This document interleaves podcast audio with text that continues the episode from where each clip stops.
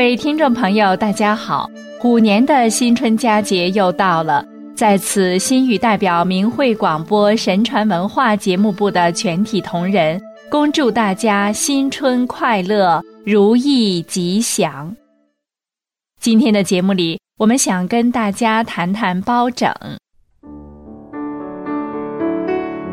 包青天的故事，通过小说、戏剧、电影、电视剧等。各位一定耳熟能详，铁面无私、刚直不阿、忠君爱民、神机妙算等等的形容词，刻画出了一位历史上清官的典范，百姓心目中为民请命的青天。包拯是北宋时安徽庐州人，他自幼学习经史，有报国安民之志。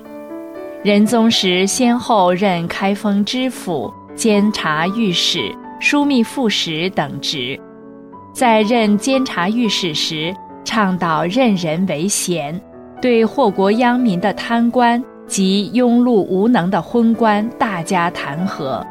他曾七次弹劾贪官王奎，三次弹劾外戚张饶佐。王奎在任京湖南路转运使时。骄横跋扈，欺压百姓。宋仁宗几次把他调职降职，都遇到包拯的弹劾。包拯认为王奎在前任上苛政暴敛，民怨沸腾，应该得到严厉的处罚，不能提拔重用。如果任命王奎这样的酷吏，等于给当地百姓带来一场大灾难。在包拯连续七次上书弹劾的坚持下，宋仁宗最终罢免了王奎的职务。张饶佐是张贵妃的伯父，在张贵妃的请求下，宋仁宗把张饶佐提升为三司使。包拯指出，宋仁宗任人唯亲，不合大宋法度，而背景是后宫干政，个别大臣曲意奉迎。宋仁宗只好收回成命。后来，在张贵妃的一再请求下，宋仁宗又先后两次下旨擢升张饶佐。包拯坚持直谏，指出张饶佐平庸不称职，请皇帝另选贤能。大臣们也纷纷支持包拯。宋仁宗不得不叹息道：“朕既贵为天子，难道捉任一个人就这么不容易？”包拯闻言，直趋御座前说道：“难道陛下愿意不顾民心向背吗？臣既为谏官，岂能自顾安危而不以国家为重？”最后，宋仁宗终于将此事作罢。包拯不仅敢于直言犯君，更时时规谏君主，指正仁宗的过失之处。同时又对治国安民的大计提出建议，他特意把唐朝魏征的三篇奏书抄录给宋仁宗，希望宋仁宗能像唐太宗那样，成为英明好谏之主，能明听纳、辨朋党、惜人才，一方面兴利除弊，一方面选贤任能。他在奏书岂不用脏吏中指出。清廉是人民的表率，贪污则是危害人民的盗贼。主张用人要用正直廉明的君子。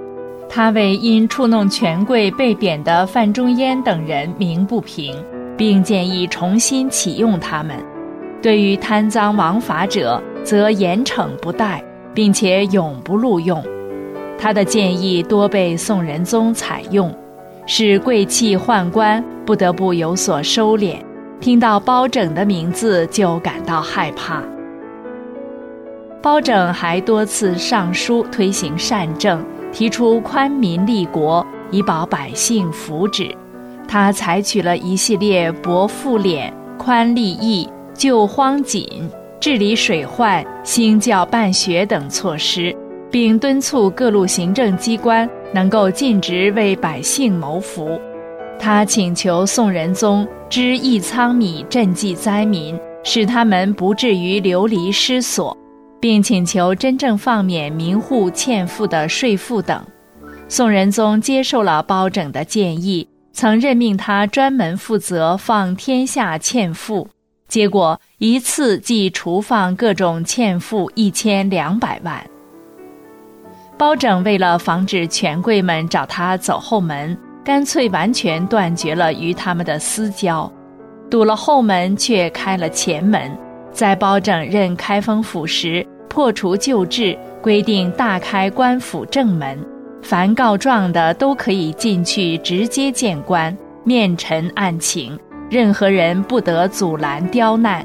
呈现了前臣取直、力不敢欺、是非明辨的局面。包拯严于律己，生活简朴、清正廉洁，他的不持一燕归的故事广为流传。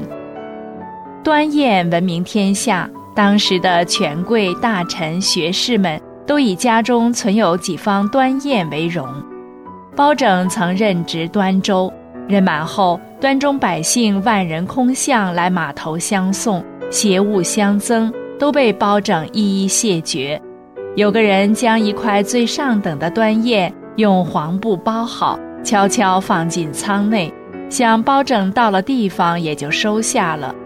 包拯的船不久到了羚羊峡，本来风和日丽的天气，却突然风起云涌，大浪不止。几乎快要将船给淹没了，包拯下令停船，暗自诧异：我包拯在端州清淡如水，如何惹得天公这般动怒？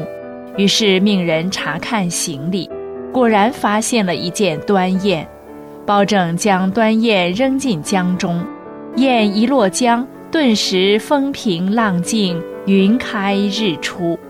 随后。就在端砚下沉的地方隆起了一片沙洲，包裹端砚的黄布顺流而下，后来变成沙滩，这便是传说中的砚洲、黄布沙或墨砚沙。当地人请名匠雕刻了对联纪念，对联上书：“星岩朗耀光山海，砚主清风拨金鼓。”包拯一生光明磊落，他写在府衙中央大厅墙壁上的一首明志诗，可以说是他一生人格精神的写照。清心为治本，直道是深谋，秀干终成洞，金刚不作钩。苍冲鼠雀喜，草尽兔狐悲。史册有遗训，无疑来者修。今天的中国人尤其盼望包青天能够再次来到中原大地，解万民于水火。只是不知如今在中国那片土地上为官的人，对照包青天，会不会担心自己的所作所为让先人蒙羞？让后代汗颜。好了，听众朋友，心语感谢您收听这一期的神传文化节目，我们下次时间再会。